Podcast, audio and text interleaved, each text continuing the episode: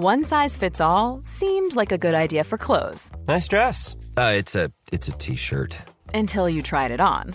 Same goes for your healthcare. That's why United Healthcare offers a variety of flexible, budget-friendly coverage for medical, vision, dental, and more. So whether you're between jobs, coming off a parent's plan, or even missed open enrollment, you can find the plan that fits you best. Find out more about United Healthcare coverage at uh1.com. That's uh1.com. Ryan Reynolds here from Mint Mobile. With the price of just about everything going up during inflation, we thought we'd bring our prices down. So to help us, we brought in a reverse auctioneer, which is apparently a thing. Mint Mobile unlimited premium wireless. Ready to get 30, 30, bit to get 30, bit to get 20, 20, 20, bit to get 20, 20, bit to get 15, 15, 15, 15 just 15 bucks a month. So, Give it a try at mintmobile.com slash switch. $45 upfront for three months plus taxes and fees. Promo rate for new customers for limited time. Unlimited more than 40 gigabytes per month. Slows. Full terms at mintmobile.com. There's never been a faster or easier way to start your weight loss journey than with PlushCare. PlushCare accepts most insurance plans and gives you online access to board-certified physicians who can prescribe FDA-approved weight loss medications like Wegovy and Zepbound for those who qualify. Take charge of your health and speak with a board-certified physician about a weight loss plan that's right for you. Get started today at plushcare.com slash weight loss. That's plushcare.com slash weight loss. plushcare.com slash weight loss.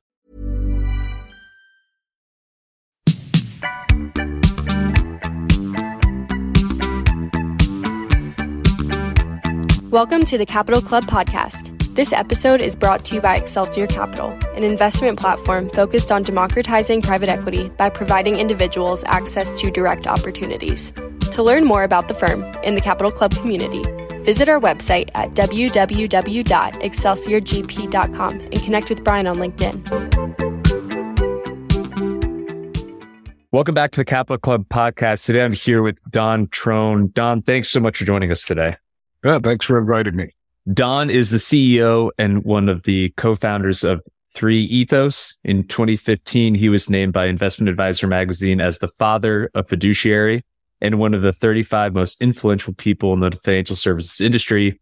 He is also the author or co-author of 10 books on the subject of fiduciary responsibility, portfolio management, and leadership. And father of fiduciary is quite the moniker to carry around with you. It must be it's a lot of responsibility. It is. I get ragged on it all the time. Yeah. Well, an important concept that we're going to get into. But before we do, you know, before we went live, we were exchanging notes. You are a, a, a Coast Guard guy. I went to college very close to where the academy is and went to a military high school where a, a number of guys that I went to school with did search and rescue. So tell us more about kind of how you landed at the academy and what that experience was like serving with the Coast Guard?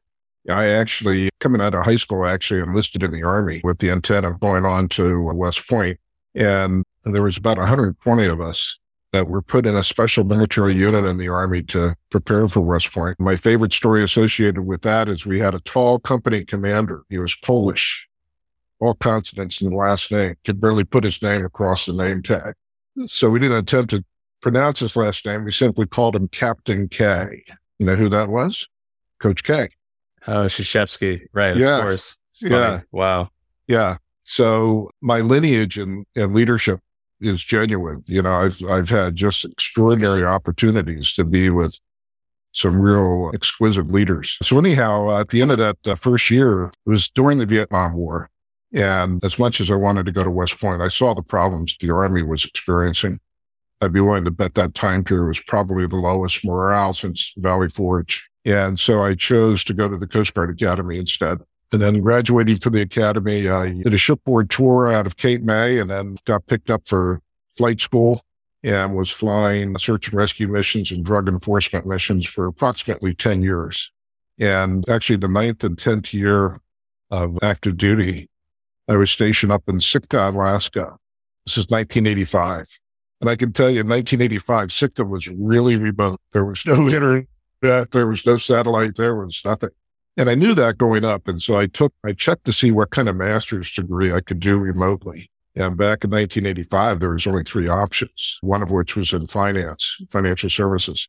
So I took it just for the sake of keeping my brain alert And when it came time to write the theses, my master's thesis, I chose the subject of fiduciary responsibility and I fell in love with the subject. First of all, what attracted me to the subject was the number of men and women who serve in a fiduciary capacity today.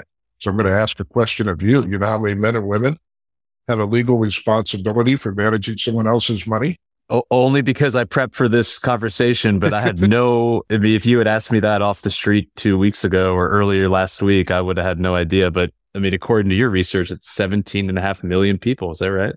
17 and a half million people. It's crazy. I had no idea. Yeah. And so when you think about your listening audience, the people you're trying to reach, the family offices and so forth, when we talk about the 17 and a half million, that would include the men and women that are managing the assets of pension plans, foundations, endowments, personal trusts.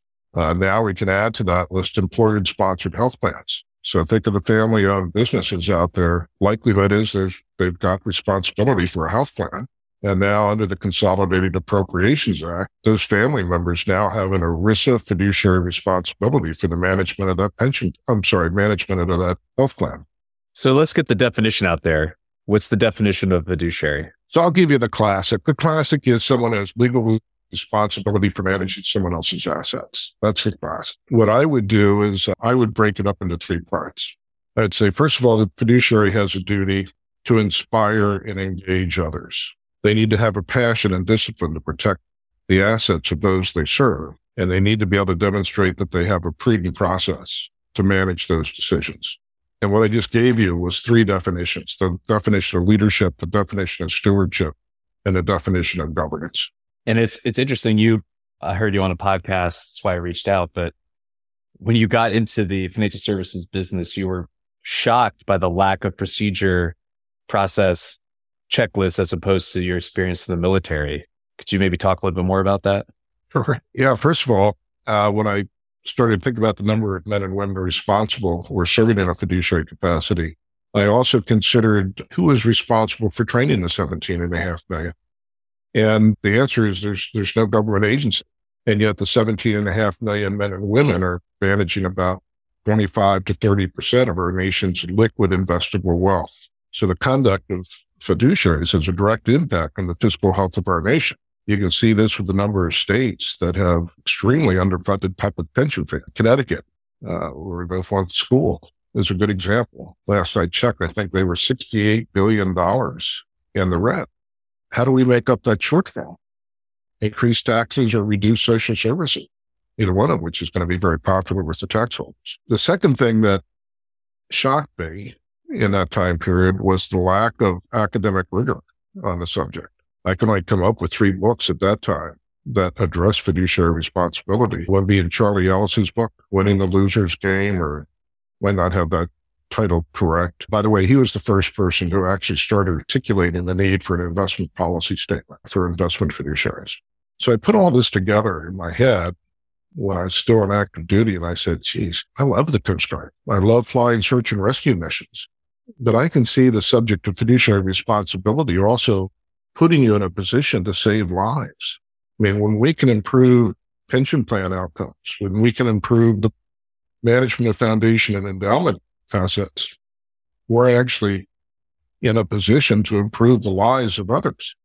And uh, the other opportunity I saw is pursuing a career in fiduciary responsibility is something I could do for the rest of my life. Whereas being a Coast Guard helicopter pilot has a definite finite end period to it. You know, 20 years and you're dead. Right. And I feel like people are getting smarter on this subject in terms of fiduciary responsibility, best interests, broker dealer versus RIA versus trust company. Have you seen a change in the narrative within the fiduciary or larger financial services community about what this term means and how it should be thought of? Yeah, that's a great question. Uh, just last week, I had a government agency interview me on those same exact questions.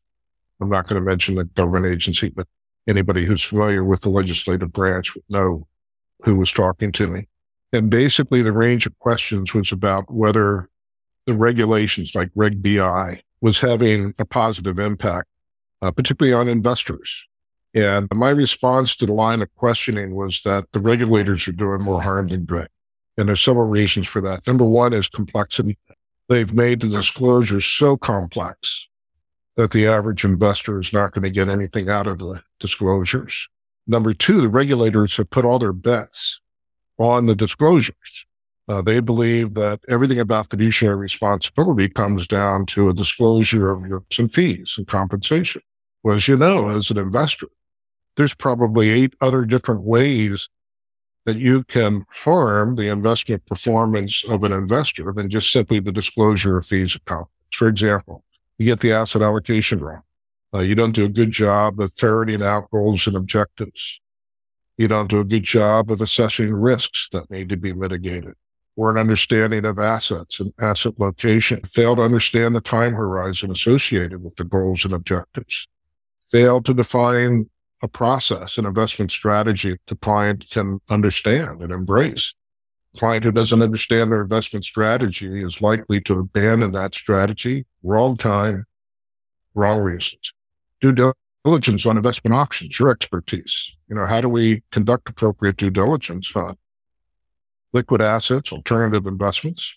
How do we communicate the fees and expenses? Demonstrate the parties that have been paid by asset placement, that the compensation is fair and reasonable for the level of services being rendered, and then ongoing monitoring. So we do diligence in the front end. After a quarter, six months, a year, is the investment performance of that particular asset class meeting the expectations that we had, that we had built into the strategy. So all those activities can have a negative impact on investment performance, but none of those activities are covered in current regulations. The other problem we have is the financial press. You know, stories all the time coming out. How do I select the right financial advisor? And virtually every member of the press has the same approach, which look for a fiduciary, ask the person whether they're willing to serve in a fiduciary capacity. Well, guess what the bad actors and actresses are doing? Oh, you want me to be a fiduciary? I'd be glad to be a fiduciary. Let me sign off. I'll take a pledge. I'll write whatever you want. Want me to wear a white hat? I'll wear a white hat. And so the problem we have today is the number of faux fiduciaries that are out there, the number of advisors who claim to be providing fiduciary services who are not. And we need to do more research in this area, but our initial survey indicates about 35% of the people that call themselves a fiduciary are serving in that capacity. The other 65% are not. And regardless of your political leanings or what administration we're talking about, it seems like FINRA, SEC, etc., their policing powers have gone down dramatically since I've been in the business 10, 15 years. And there's just, there's just no way that they can address all the challenges that present themselves by this faux fiduciary concept. Totally agree. The other story I would add, I'm thinking here to make sure I don't defame anybody, but immediately after Enron, I got a call from the Department of Labor to see if I'd be interested in serving as an advisor to the ERISA Advisory Council, an advisor to the Secretary of Labor. And I was really excited about the prospect of going to Washington, D.C. and actually rubbing elbows with the people responsible for ERISA and procedural prudence, you know, all the hallmarks of fiduciary. And I was very surprised when I got down there that there really were very few people that understood the concept of fiduciary from front to back you know, regulators get very proficient in understanding a very specific paragraph or a specific clause. But what they fail to see is, is the total impact that a fiduciary has on particularly investors from, like I said, from beginning to end. So it's not so much the enforcement power. It's that they don't have power, people in Washington, D.C. that are familiar enough with the subject to serve in any type of enforcement, effective enforcement capacity. Yeah. I mean, I, I think we saw this play out recently with the shift in accreditation requirements and status. I, I don't think the folks in the legislature understand like the downstream impacts or effects or even why they have these type of processes and procedures in place to begin with. Totally agree. So what's the solution, Don? Help us out. is it just education? Is it is it a shift in mindset? I mean, is there, do you see things getting better or worse overall? I think they're going to get worse before they get better. The fact that I was interviewed last week by this government watchdog indicates there's people in Washington, D.C. that are beginning to question the ROI on current fiduciary regulations. That has become a bone for the politicians to fight over. You know, who can demonstrate to the public that they're taking the public's interest, have a greater interest in the safety of the public? It's become very political. Well, and now that you have private equity, I mean, they own everything. And now they have the ability to 401k plans and other plans, individuals plans cannot participate in these offerings. I mean, you and I having this conversation versus what Blackstone and KKR and Carlyle can put forth in lobbying dollars. I agree with you. I don't, I don't think it's going to get much better anytime soon. Yeah. Yeah. I, by the way, I could speak to the P&E. We just moved down here to Charlotte and we looked for a rental. Decided we were going to rent for a year or two before we tried to buy. And I bet 85% of the homes that were available for rent are now owned by PE firms. And it made the experience extremely difficult because you were not dealing with uh, real live agents or brokers. You know, you expressed an interest in a particular rental. You were led into an online application process that would take 20 pages, including one for your pet a separate application for your pet, which, you know, affidavits from your veterinarians, pictures of your vet, pet. I got to a point I was so frustrated by the whole process. I got a picture of a bear and I said, yeah, this is, this is our pet. It's only 500 pounds. completely, yeah. completely housebroken. Yeah. It's, it's shocking. And I've talked about this on the show with some other folks recently. The fact that private equity is now getting into the wealth management and financial advisory business as well, I think is really problematic. And that's a question you talk about consumers and clients are, are tr- getting trained up to ask if they're a fiduciary, which I think is a good first step. But they need to even be asking, like, what does the ownership structure look like behind the firm? Because you can't tell me that a high net worth individual's incentives are aligned with a 10 year private equity fund that is, you know, looking to hit a certain IRR, et cetera. I mean, you have to be so knowledgeable b- about financial services to even know to ask that question. It, it, it's just, I, I don't see, I don't see how the consumer, the general consumer is, is adept or, or educated enough to even know what questions to ask or where to go. Yeah, totally agree. And, and that was one of the questions we got from this watchdog group last week. You know, they were asking us very similar question what you asked, which is, uh, what can we help you and the Center for Board Certified Fiduciaries? We haven't even talked about that yet. How can we help your center? And a couple things that we suggested. One was start awarding the Hammer Award. Is that something you've ever heard of before, Hammer? It's inside the government. So you remember back 10, 15 years ago, NASA was found paying $50,000 for a hammer or a toilet seat. I can't remember what it was. Or it'd be a hammer, hence the hammer award. And so now the government has an annual award where they start recognize actual government agencies that are providing a good ROI to investors. The Hammer Award? Okay. The Hammer look, Award. I got to look this. Yeah. Hammer Award. Or another example would be uh, Malcolm Baldrige. You know, start recognizing organizations that are doing proper fiduciary training and in turn providing people credentials or designations or marks associated with that training. Then the other thing, like you mentioned, is provide some funding for training. You know, if the SEC would take 1% of their enforcement budget and I market for uh, training, we'd have significant dollars to start training the advisors to do the job right.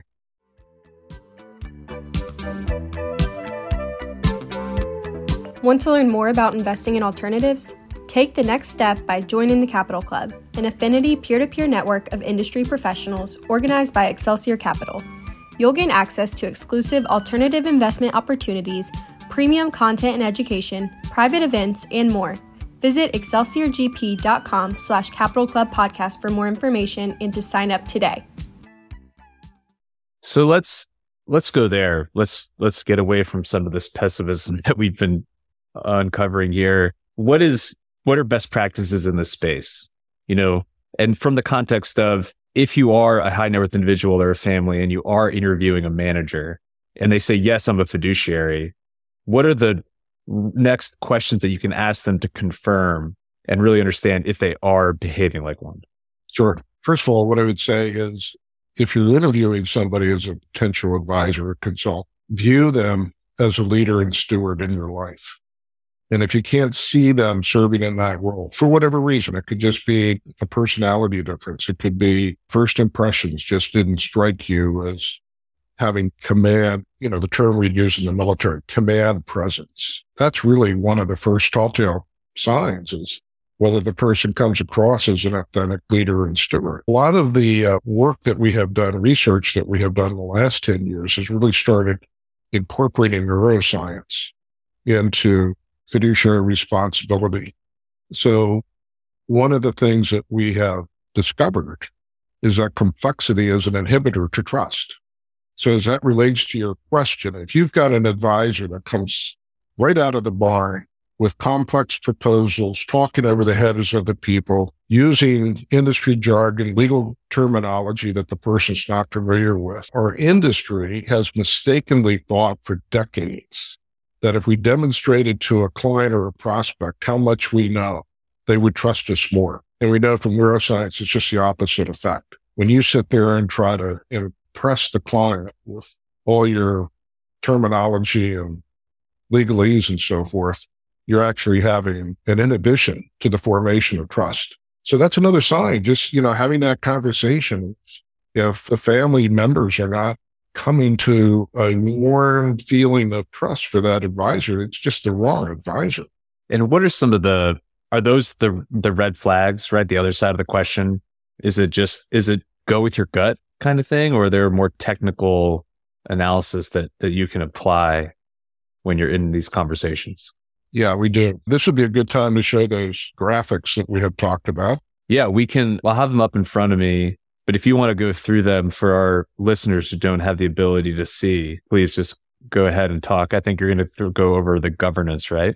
Yeah, it's it's called behavioral governance is the new framework that we're doing. And your line of questioning is is why we developed the graphics the way we did. And when your listeners have a chance to download these graphics, you're going to see, they'll see a couple of things. First of all, they'll see that the framework, the decision making framework that we suggest people use is in plain English. There's no industry terminology, no legalese in it at all. And one of the reasons we do that is to make it universal.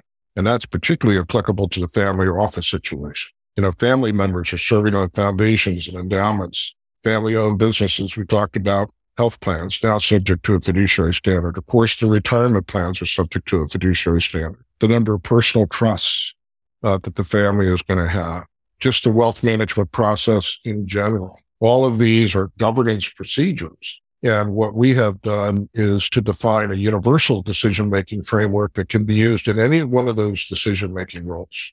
So in terms of interviewing a potential advisor or consultant, a place to start is with this framework and say, tell me about your process. You know, if, if we engaged you to find us appropriate real estate investments, what process do you go through in making sure that you're introducing to our family the right and appropriate real estate options? What does that process look like? What kind of due diligence are you going to perform? What kind of monitoring reports are you going to get on an ongoing basis to make sure that you're progressing towards your goals and objectives?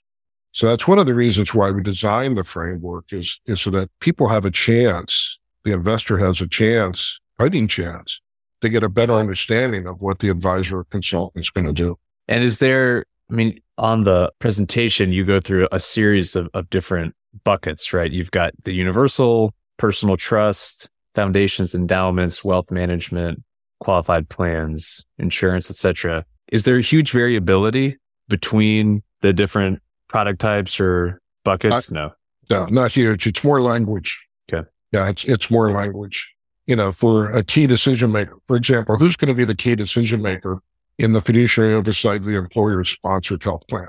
That key decision maker is going to be different than the key decision maker of a personal trust wherever of a 401k plan. And then in terms of this neuro fiduciary and where this world interacts with behavioral finance or behavioral, behavioral governance. Yeah. Could you yeah. go a little bit deeper there? Yeah, if I, if I could, let me start with behavioral governance, then move into behavioral finance, because from a chronology standpoint, that's how our research evolved. So behavioral governance actually got its start from Katrina. You know, we're right in the middle of hurricane season again, just saw Ian plow through Fort Myers. Katrina was August 29, 2005, when it slammed into New Orleans. And in the first nine days, the Coast Guard rescued 24,500 people, 24,500 people in nine days. And if your listeners think back to that time period, uh, no other government agency put up an appropriate response or a similar response. So after the crisis, Congress had hearings. Why did the Coast Guard get it right and everybody else fell on their sword? And the public was interested in an answer to those questions. And so the public raised funds to create a leadership think tank at the Coast Guard Academy.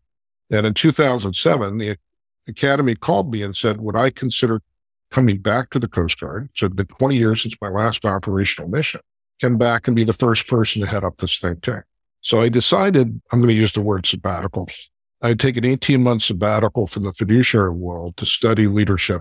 And what was interesting is before the Coast Guard even called, I started thinking about how the people we were training on fiduciary responsibility were way out ahead of the regulators. Long before the regulators ever thought about imposing fiduciary standards on more and more advisors, the top advisors in the industry were going through the training.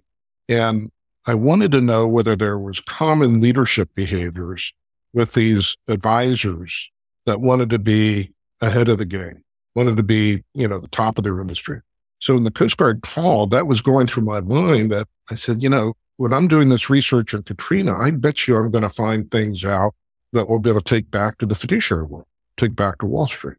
So about nine months into this 18 month sabbatical, I had an inventory of all the leadership behaviors exhibited by the men and women at Katrina, and I had their decision making framework. And the next logical step for me was to combine the two together, integrate leadership behaviors with decision making. There's a million books on leadership, million books on decision making. I figured somebody has built a framework to integrate the two. And just like I was amazed 20 years earlier about the lack of academic rigor in fiduciary, when I discovered there was no frame anywhere in any industry, in any domain that linked leadership with decision making. So as soon as I discovered that, I went back to Coast Guard officials. I said, look, this is huge, particularly on Wall Street. You know, if we had a better understanding of the leadership and stewardship behaviors that amplify and infuse, improve investment decision making outcomes, this is huge. Uh, Coast Guard didn't know what to do with that. So go ahead, start a company to continue the research. And that's when we started 3ethos. So after we started 3ethos, we added the stewardship as the third leg. So now we're looking at leadership, stewardship, and governance. And the Thayer Leader Development Group at West Point. If your listeners are not familiar with the Thayer Leader Development Group, it's an outstanding leadership development program at West Point. They reached out to me and said, that we're intrigued by this leadership stewardship governance framework you've got. And so they invited me to be part of this Thayer Leader Development Group and to be affiliated with it. And so I started putting on leadership boot camps at West Point for Wall Street executives. At the same time, I had an opportunity to meet my counterpart at West Point. So the officer in charge of leadership development at West Point, Colonel Sean Hannah, was also teaching at the Thayer Leader Development Group. We got to be good friends. In 2015, Sean approached me and he said, Don, I really like your leadership stewardship governance framework. I got, I think I have academic research that will psychometrically validate your framework. Now, in all honesty, I had no idea what the word psychometric validation. yeah, I it's a new one. I mean, I, I, you know, neurofiduciary is a new one on me, and you're going deeper than that. So yeah, well, I had enough sense that the way he he said he thought it could improve, I I just said yes. Of course, this is mm-hmm. great. One of the best decisions I ever made. 2017, this research that he led in neuro leadership. For that research, Sean was recognized as recognized by the Academy of Management as the most impactful professor in the world in the area of leadership and management. And what this academic team is is famous for is they discovered that leaders have a different brain mapping, have different neurological capacity than the rest of us. So there is such a thing as a natural born leader, just like there's a natural boy, you know, gifted athlete, academic, musician, natural born leaders. So when I started to study his research on neuroleadership, what I found very quickly is that if I removed the word leadership and replaced it with the word fiduciary, everything still flowed. And it was beginning to validate what I had observed for the last, whatever it was at that point, 20 years training advisors, that there is such thing as gifted fiduciaries. There, there are people that are just better suited to serve in a fiduciary way. So since then, we have been developing the body of research around neurofiduciary. We have our own psychometric instrument, meaning think, you know, the academics go ballistic when I say this, but for your listeners, it's like a Myers Briggs. People are more familiar with that, even though it's not psychometrically validated. It's that concept. So we actually have the ability to test somebody or a group. We can also test a committee and see what their leadership strengths and blind spots are. Same with stewardship and blind spots. Same with governance and decision making. And we know that there are certain behaviors. They're called modify, modifying variables there are very specific behaviors that will determine the quality of decision making outcomes. This is where it gets interesting, right? This nature versus nurture. So your your research has shown that there are people that are inherently predisposed to being better leaders, but they can also improve that leadership skill over time, right? That is correct. Okay. If if you put a gun to the academic team and they said, you gotta you gotta give us a number, they would say 30% is nature, 70% is nurture. So even the natural born leader needs to be given the right opportunity, the right grooming to fulfill that leadership capability. And, and you can understand why that topic would be so critical, particularly to the military academies. You know, how do we take the young 18 year old young man, young woman, and in 200 weeks graduate them to become officers in the military? And so what does that, I mean, have you seen what that product or process looks like on the back end after this research has been applied to those folks? Yeah, still a little bit too early for that. So one of the things that we need to do in our research, we're, like I said, we've got our own instruments, start testing people is three year later, three years later, go back and test the same individuals and see if we've seen an improvement in those modifying variables and also seen an improvement in their business activities and the success of their, their clients. Anecdotally, we can tell you it's transformational. The people that go through the training, the advisors that go through the training say it's, it's transformational. It's not transactional. And that's another difference between what the regulators are doing versus what we're doing in the academic world. The regulators, it's all transactional. You know, disclosure conflicts, disclosure fees. And as we talked about the fact that alone is not going to improve investment outcomes needs to be transformational. You need, you need the advisor to start thinking to themselves, serving in a leadership and stewardship roles and the impact that has on client relationships. The other thing that, we're hearing anecdotally is that the advisors who go through the training end up winning more finals presentations. And they would tell you it's because they're able to come across as being more genuine and authentic to the interviewing party. Yeah, you would think that they'd be winning more business because that culture and that training is showing through to the end user. So that makes sense to me. Mm-hmm. Well, we'll have to do another episode. I mean, it's so interesting. I listened to your interview on the podcast and did some homework. And at first I thought, you know, fiduciary, right? It's just a, it's a word, but you've gone in such an interesting different direction with it. And there's a lot to get into. Could you, as we wind this conversation down, could you maybe touch on the certification, the board that you're involved in and what that looks like process wise and what people should be familiar with if they see somebody who has gone through that certification? Sure. Yeah, thank you. About two and a half years ago, a number of fiduciary advocates came to me and said, Hey, you're getting too far afield here with leadership and stewardship.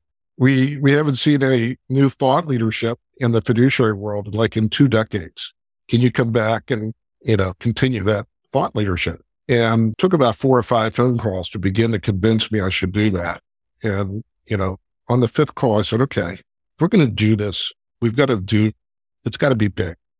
And very quickly, all of us identified three areas. First, there is no master's degree anywhere in the country with a concentration in fiduciary studies.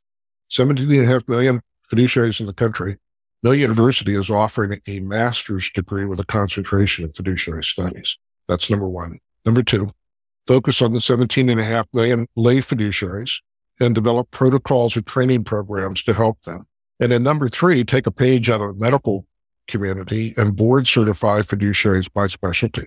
So now we'll be board certified by, you know, 401k plans, defined benefit plans, private trusts, wealth management, foundations, endowments, employer sponsored health plans, even indigenous studies. Two weeks or next month, next month, I'll be going to the Philippines to train island leaders from Guam, Sinopan, Saipan, and so forth. So in that pursuit, we went to identify a university that we affiliate with to build this first master's degree.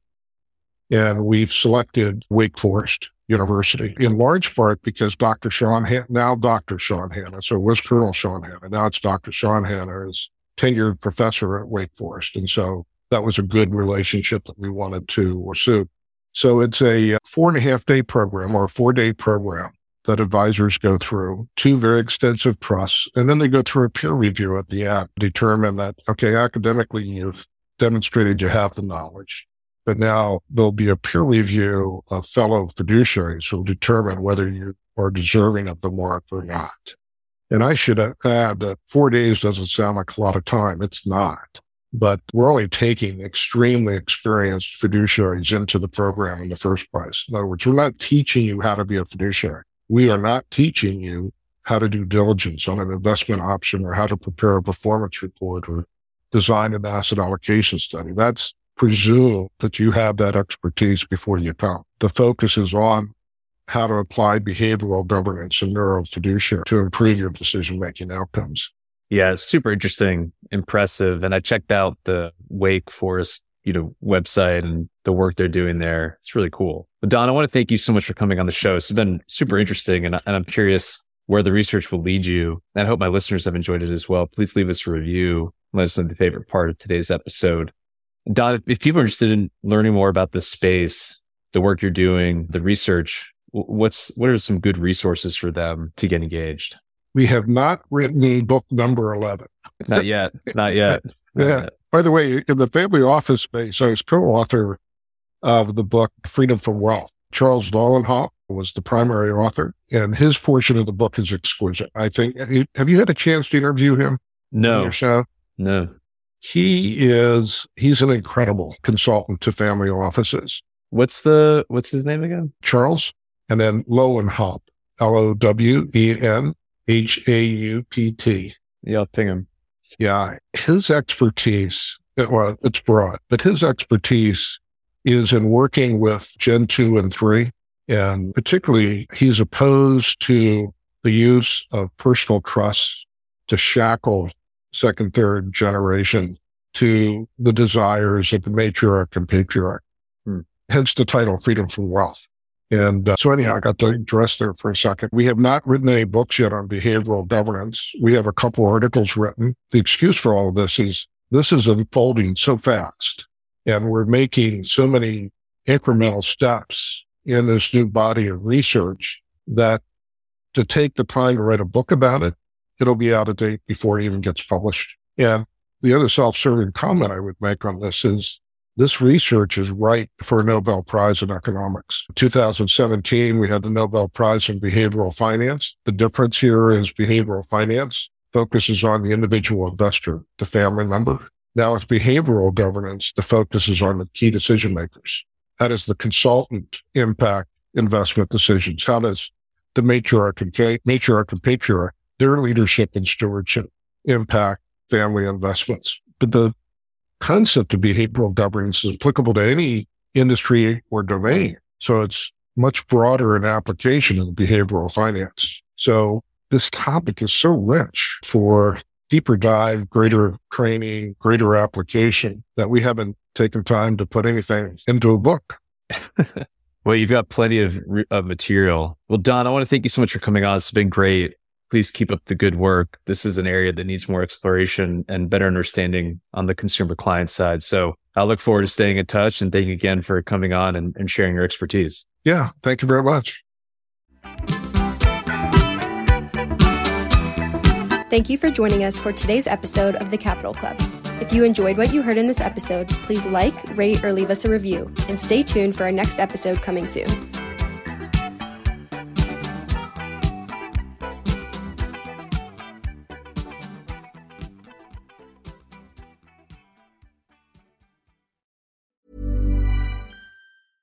Mom deserves the best, and there's no better place to shop for Mother's Day than Whole Foods Market. They're your destination for unbeatable savings, from premium gifts to show-stopping flowers and irresistible desserts. Start by saving 33% with Prime on all body care and candles. Then get a 15-stem bunch of tulips for just $9.99 each with Prime. Round out Mom's menu with festive rosé, irresistible berry chantilly cake, and more special treats. Come celebrate Mother's Day at Whole Foods Market. Hold up. What was that? Boring. No flavor. That was as bad as those leftovers you ate all week. Keke Palmer here, and it's time to say hello to something fresh and guilt-free. Hello Fresh. Jazz up dinner with pecan-crusted chicken or garlic butter shrimp scampi. Now that's music to my mouth. Hello Fresh. Let's get this dinner party started. Discover all the delicious possibilities at hellofresh.com. Even when we're on a budget, we still deserve nice things. Quince is a place to scoop up stunning high-end goods for 50 to 80% less than similar brands. They have buttery soft cashmere sweaters starting at $50, luxurious Italian leather bags, and so much more. Plus, Quince only works with factories that use safe, ethical, and responsible manufacturing. Get the high-end goods you'll love without the high price tag with Quince. Go to quince.com/style for free shipping and 365-day returns.